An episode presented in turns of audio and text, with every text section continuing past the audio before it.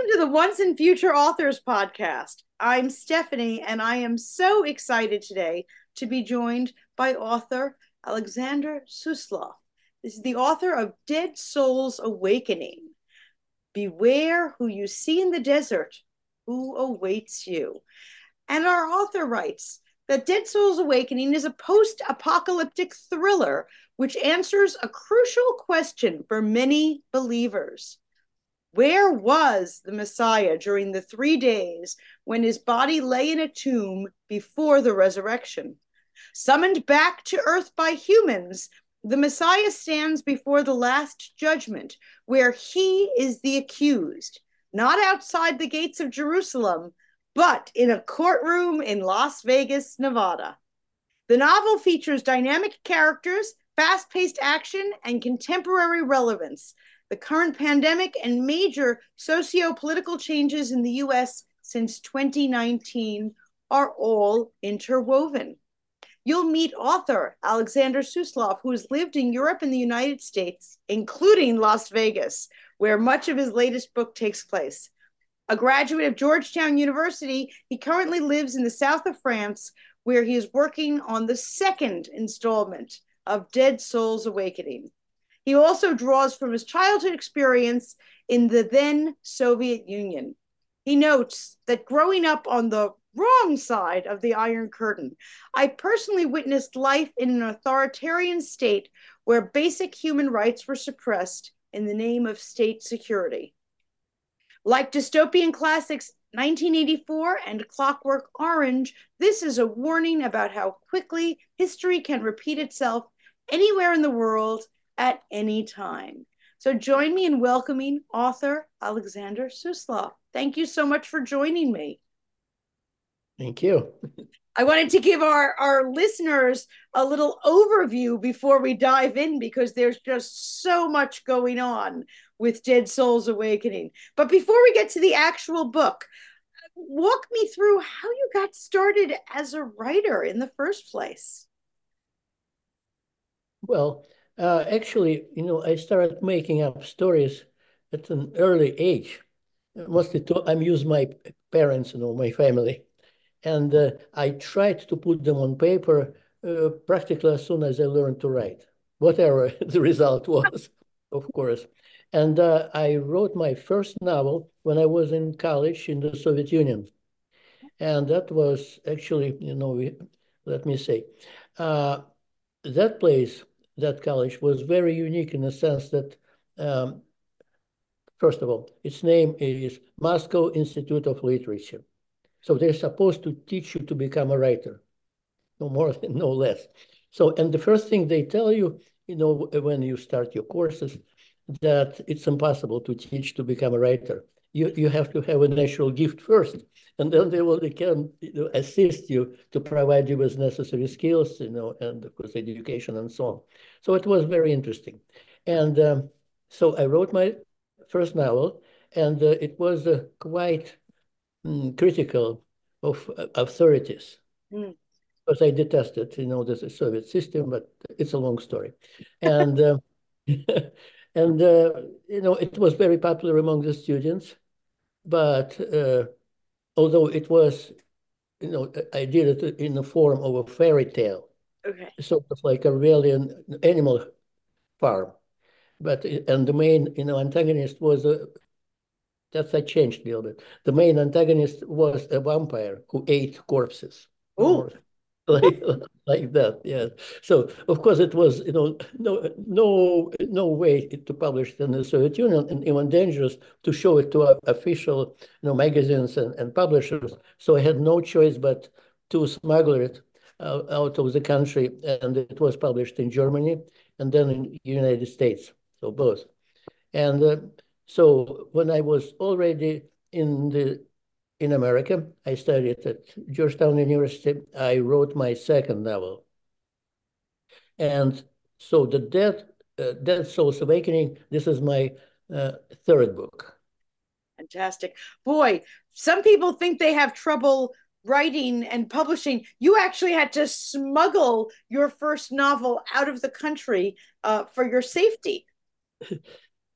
Yes, well, you know, smuggle, it's both. You know, I know I, what I used to say, you know, I had very simple choice actually, and it's a lot of luck, of course, you know, took because I had the choice between the, you know, to go to the east, meaning Siberia, or to the west. So, you know, it, it ended up, fortunately for me, and my first book, otherwise probably no one would ever heard about it. Right.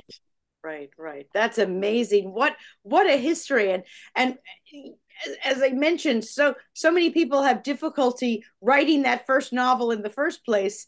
You had all these obstacles against you.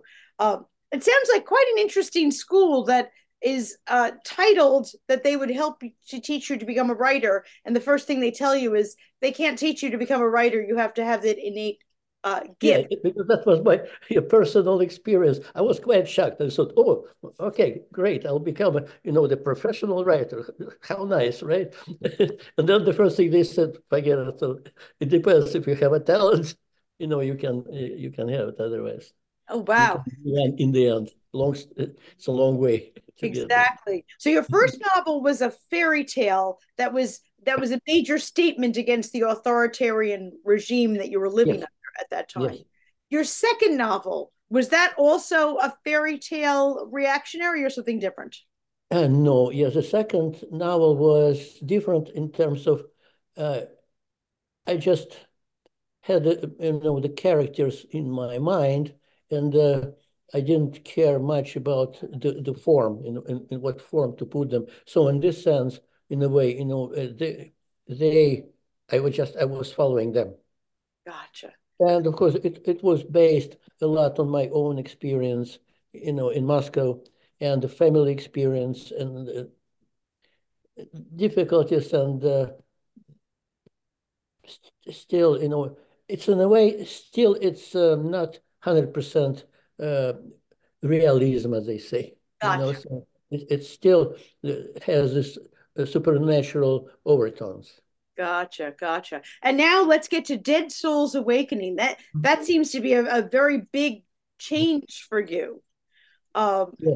this book that is uh, both in a sense a political, uh, religious, thrill. You're you're taking on uh, something the the the resurrection of that has been known and um, you know people take it very much personally and to heart for thousands of years. That's that's a big undertaking, isn't it?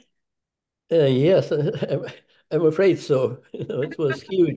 Yeah, and uh, uh, but you know, I just was trying to. Uh, well, actually, you know, um, where should I start? Um, first of all, very briefly, yeah, uh, I would like to explain. So, for instance, in Europe, in many art galleries, yeah, you can see you know, uh, Renaissance and medieval paintings, mm-hmm. were you know, actually depicting uh, biblical events, quite a few of them. And I was really surprised uh, that uh, people there, Roman soldiers and uh, you know local population, you know, were wearing contemporary to the you know the painters' clothing. So uh, uh, as and inevitably, you know, everywhere you could see, you know, the, this thing. The only unchanged part was it's a central part, usually with the cross, of course, the Messiah on it, and uh, you know, this, you know, his torture. Um, so, and that made me think. So probably our time, if the Messiah appeared, here he would face, you know, the same bitter end in the end, because the people mm, looking at these paintings and thinking about our present times changed very little, unfortunately, you know, after all this uh, 2000 years. Right. So basically that's, uh, I would say that's the main theme of, of my novel. And um, uh, how I started actually, you know, Dead Souls Awakening was following the uh, film script, hmm. which I wrote uh, many, many years ago when I worked in Germany at an American radio station. Okay. And uh, my German agent asked me to write uh, something uh, for upcoming, you know, the upcoming uh, third millennium. So the year 2000, actually, that was the original uh, title, the year 2000. And if you remember, uh, it was very special time. And, you know, in a sense, it, it was the sense of impending doom in a way. So, well, just a few years before, it was um, the massacre, know, Waco massacre, yes. You know, all, all, sorts of natural disasters, and even talks that all computer may just crash. Yeah. not working because computers were going to crash and we better pull all of our money out and live underground and have canned food. Yes, I remember that. Oh, that, that was yeah, yeah. I mean, and it's, it's something that never changes. You know, you can hear these talks right now, you know, and back then as well. Yeah, same thing. So that's why, you know, uh, then I thought about these paintings, and that, you know, I thought that that would be probably the main, mm, you know, the main theme um, of, of, my novel. You know, just to depict, you know, what was going on, and uh, um, so, but of course, you know, although you know, uh, people who read it, you know, so they were quite excited. But the budget of such a film was way out of reach, you know, for German uh, film production companies. Yes. So they all like it, but uh, it didn't go anywhere. So the project remained unfinished, and uh, I, I many many years later, so I came across it and found uh, uh, its summary.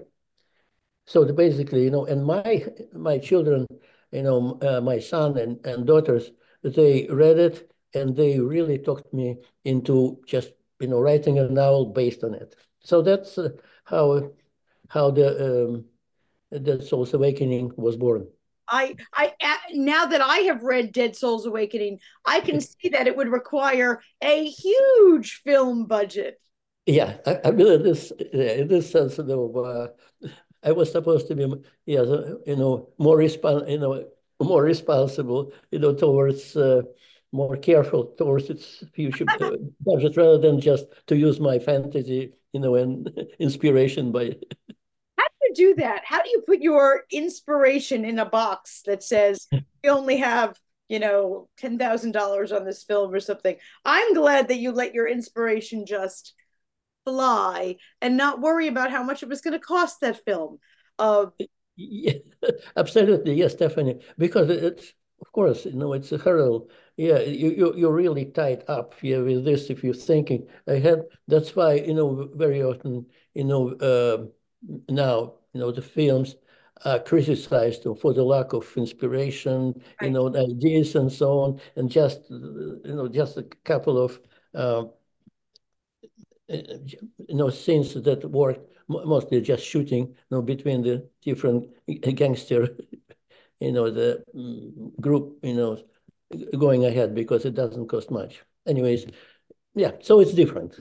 Yes, so absolutely. Tell me a little bit, and I, I love that this was originally, a, you know, a screenplay that you had written, uh, yes. uh, idea for this film, put it away in a drawer for years. Uh, oh, yeah this is a reminder to people to look through your drawers because you don't know what you might have in there. Um, and then uh, resurrected it, shall we say, uh, in the form the of novel, yeah, the novel itself. Yeah, the, the idea was resurrected. Yes, yeah, yes, that's what it was. True.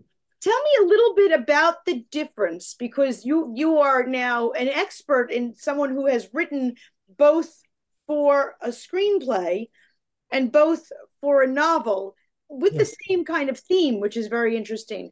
Tell me about writing screenplay and writing novel. Some of those differences that you felt was one more difficult, one easier, did one flow?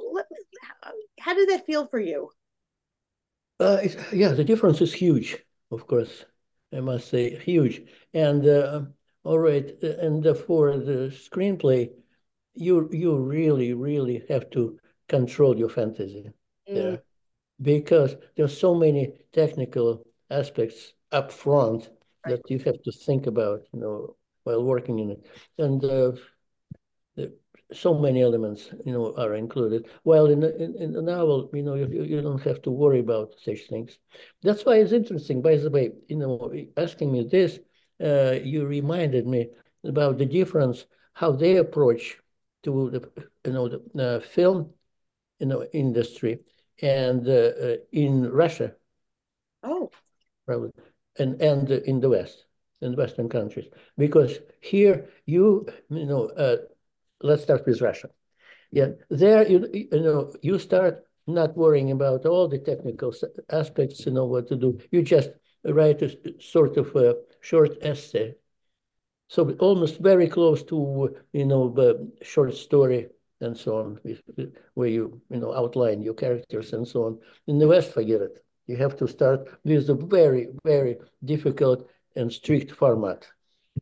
So you, you you have to think this way and so on. So that it takes a lot of energy, of course. That's why many you know writers just prefer not to do it, and they let you know more experienced screenwriters to do it. Right, uh, right. Basically, you know, a basic difference. It's you know, long story short. Yes, so, yes. So I would say it's totally different. And uh, um, writing a novel, I, I would say in general, you know, so in Western culture, uh, you more uh, practical, so so to speak. You know, so you you, uh, you even writing a novel, you think ahead about its structure. You know how it will start, how it will end.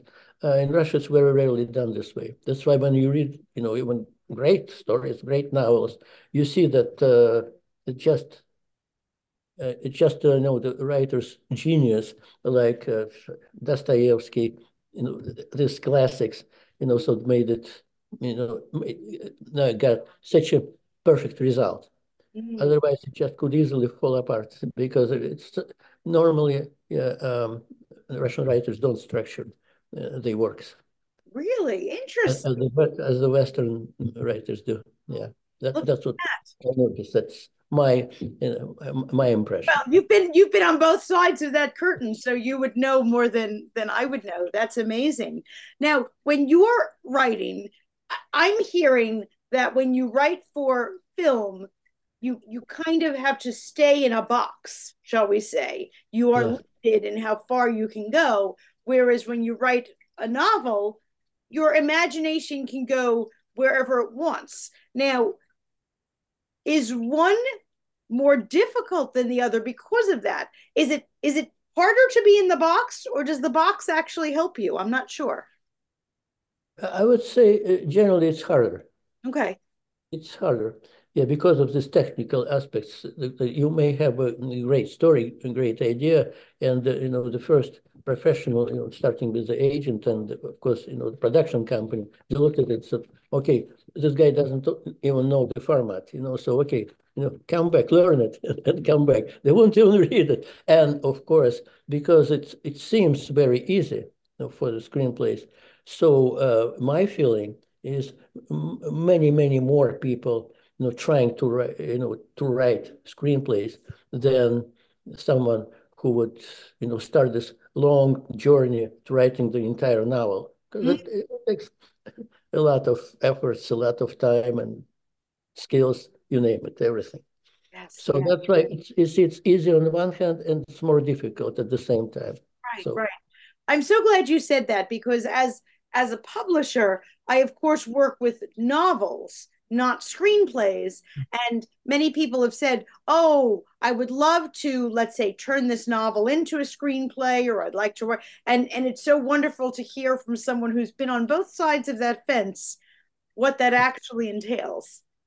Yes, Stephanie. And, you know, I would recommend these authors, you know, who wrote a novel or, and, and want to write a screenplay, please hire a professional you to do it. Because there's too many you know technical aspects that will really may even you know kill your your idea your initial idea and make something totally different you know from you know what no no were, I'm, I, that, such valuable advice for someone who might think oh not not a difficult transition and you're here to say I can do it better. Look, you know, because when you see the final product on the screen, it seems ah, you know, so simple. Okay. Yeah, Anybody no, can no. do it. No, it, no, No, it's, it's not. this is not the case. No, not at all. Absolutely. Well, let's talk about Dead Souls Awakening Yeah. and, and the um, readers and message you are hoping to reach. Because yes, it's a, a novel and and all sorts of interesting and fantastical things are happening. But of course, through it all, there are specific messages that you would like to get out there. What are you hoping that your readers will take away from this? Well, uh, basically, you know, just as they said, um, that's during 2000 years, we learned very little Mm. in terms of our History repeats itself. yes, we've learned nothing. Yes, and uh, although you know we, we all know you know these biblical stories, I Yes. said okay, it was a long time ago, and uh, okay, you know people may look different. Yes, so the, you know the technical progress is huge. Yeah, but essentially, you know the yeah the you know the history repeats itself, and sometimes, actually, most of the time, it's frightening. Yes. No, I love we, that. And that's so true. You you alluded to um, the American political situation and um, history repeating itself over and over, and that humans don't learn lessons from history, do we? that's unfortunately yes, it's it's an uh, probably in it's in human nature. You Mm. know what you know. So uh, of course, you know, I wish I, I could have you know simple answers to all this, No, no, at least I can show they're not simple answers. You're right. they don't. So at least I can show. They're, they're definitely not simple answers. And um, because it's human nature that it's not easy and that Yeah. and that we keep making the same mistakes over and over. Yes, uh, so that and that's why you know I want to continue this theme in my you know the second part. Yes, tell me about that. Uh, because you know, so basically, what I'm playing in the second part, it's uh, yeah, um, yes, the second Dead Souls Awakening, yeah, the Great Flood. But this Great Flood is a biblical Great Flood, but it's much more complicated and even scary than that. It's Mm. not as simple, yeah, as just the flat. Yeah, so and basically my main uh, characters, yeah, so my heroes, so to, to say, um, they return from their incredible journey and encounter so our contemporary world. So they return home, but you know, so uh, the, the the place, the, the country, you know, this in this case, it's Italy. You know, it's it's totally changed from what we saw at the beginning of the first part. So Mhm. this is contemporary world. Everything on the surface looks fine, you know. So you know, uh, people live fine. There is no dystopian, you know, the picture of the previous previous world that we, we learned from the uh, first part, and uh, and people look at this uh, at our you know the heroes, you know the the protagonists, um, and uh, they take them for a bunch of religious fanatics rather than heroes, you know, for what they experienced and what they went through. And uh, basically, uh, just, um, uh, you know, they have, uh, they have no choice uh, but to repeat the path of the first Christians in the ancient Rome. Mm. So Yes. on one hand, you know, so uh, our our present, you know, uh, modern world seems okay, much more comfortable and maybe less dangerous than biblical times. Uh, in the end, it's it's, it's not not uh, that at all. Yeah, Yes. Yes. too many similarities. Let's say. I love that you are are beginning in both cases with Dead Souls Awakening with your your next book with a story that we all know. And yet, you, in your creative imagination, can take what we think we know and and move it into this whole fantastical journey and lesson and then like you said in pointing to the fact that what happened in the past can happen again because uh, we don't learn lessons as we should um, they say we're supposed to read history so we learn not to repeat it but it hasn't helped has it yes somehow right so maybe in this sense you know it uh, yeah, this message is not very optimistic, should they say. Yeah, but definitely there's something to think about. Absolutely. So, uh, Absolutely. that's, it's just so uh, to start uh, with that, you know, that's amazing. Because yeah, so uh, you know what I'm trying to do to do is to show, you know. Uh, oh, by the way, Stephanie, let me explain a little bit too, um, because uh, what um, what literary uh, device um, I, I'm, I'm using, mm. you know, mm. so writing my books. Yes, yes. Because, uh, sometimes, you know, some readers notice it, that uh, unconventional, you know, word choice, mm -hmm. and, uh, you know, some dialogues. So I, I did it on purpose because, uh, you know, I'm following this uh, not very you know, the common, well-known, but literary device called estrangement uh, from reality. So it's, uh, you know, so if you, my goal is to take uh, my readers out of the comfort zone and uh, to make them feel and see things, you know, as if for the first time in their lives, mm. you know, with new eyes you know, what happened. And that's what, for instance, you know, you use different, uh, you know, ways for that, and uh, including this um, unconventional word choice.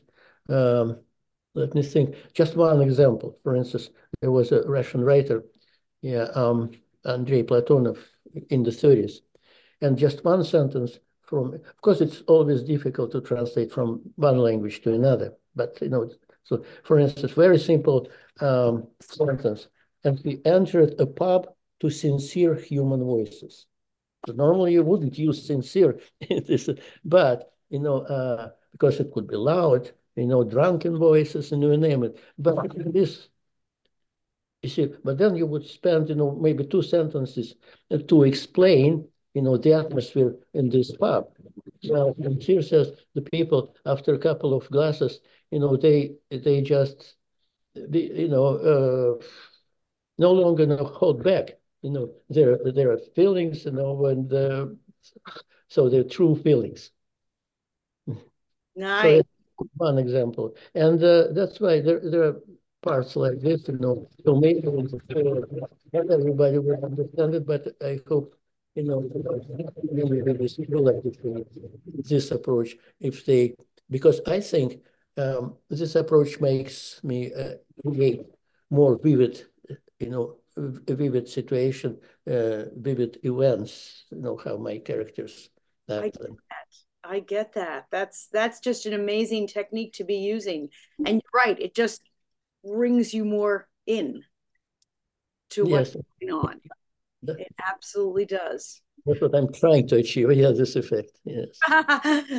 Tell me something. When you are writing, are you deliberate in those types of choices or is it flowing? I mean, this is already your third novel. Uh, just for other writers out there who want to embrace perhaps a literary technique like that, or even just this fantastical type of a story, does it flow out of you, or are you a deliberate writer? And there's no wrong answer. Just curious. I would, I would say, yeah, I understand. You know, I would say first, it's still it, it has to flow naturally, mm.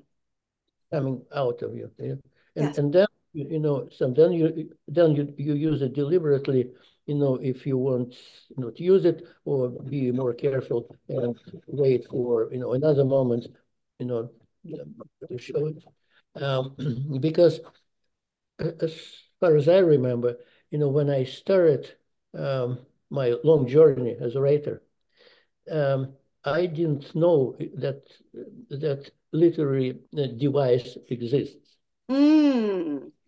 So, so I bet it was, you know, for me it was natural. It was just was coming out, and and then I realized, you know, I read other books, and uh, I found uh, uh, this, you know, thing, um, this uh, similarities rather. You know, so I opened up, and then I, I read a few, you know, a few works on that estrangement. In, in Russia, it's called estrangement um, of reality, not from reality, of reality. So you you, you keep uh, reality and changes so the your readers would see it with new eyes. Mm, absolutely. Now, rather than, yeah, rather than you know many readers. I mean, normally, yes. So if it's just an average, you know, book or, or something, would just glance, you know, over the pages, you know, and, and that was it, you know, without much, you know, the, the feelings as a result. Yes. So, so this is this is a book that people need to to read and absorb. Not a yeah, yeah, you know. Yes, absolutely. And uh, I think it just, you know, it's, I don't do it on, on purpose. I cannot write otherwise, you know, it's just, uh, uh you know, it would be, I would be bored to death just know, to write for, for the sake of writing, you know, I just. Totally understand. So how is that, sec- that next book coming? This is a, a follow up to this one. So, so people yes. view the journey. Yes, so its the main characters remain the same. So and they return home. So and and you know, despite of yeah, few several very important events, still you know they feel that they uh, you know they achieve you know their goal, they fulfill their task, and return home, but uh, meet very very uh, unexpected you know with the reception. Aha! I love that. unfortunately. And that's you know, the main idea. So the history repeats itself in many different forms and different times. I understand. That sounds amazing. Well, for all of our listeners out there, um, you definitely want to grab your copy of Dead Souls Awakening by Alexander Suslov.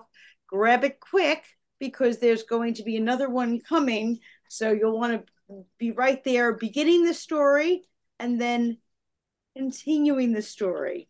Um, so excited to meet our author today, and when that next book comes out, I hope you'll come back so we can we can chat about the continuing saga. Thank you, Stephanie. Yeah, I can't wait. Absolutely. Um, I can't wait to get reading also. Absolutely. Thank you so we'll, much. We'll do it. and and you. so enlightening. I've learned so much from from meeting you. Thank you so much. Thank you.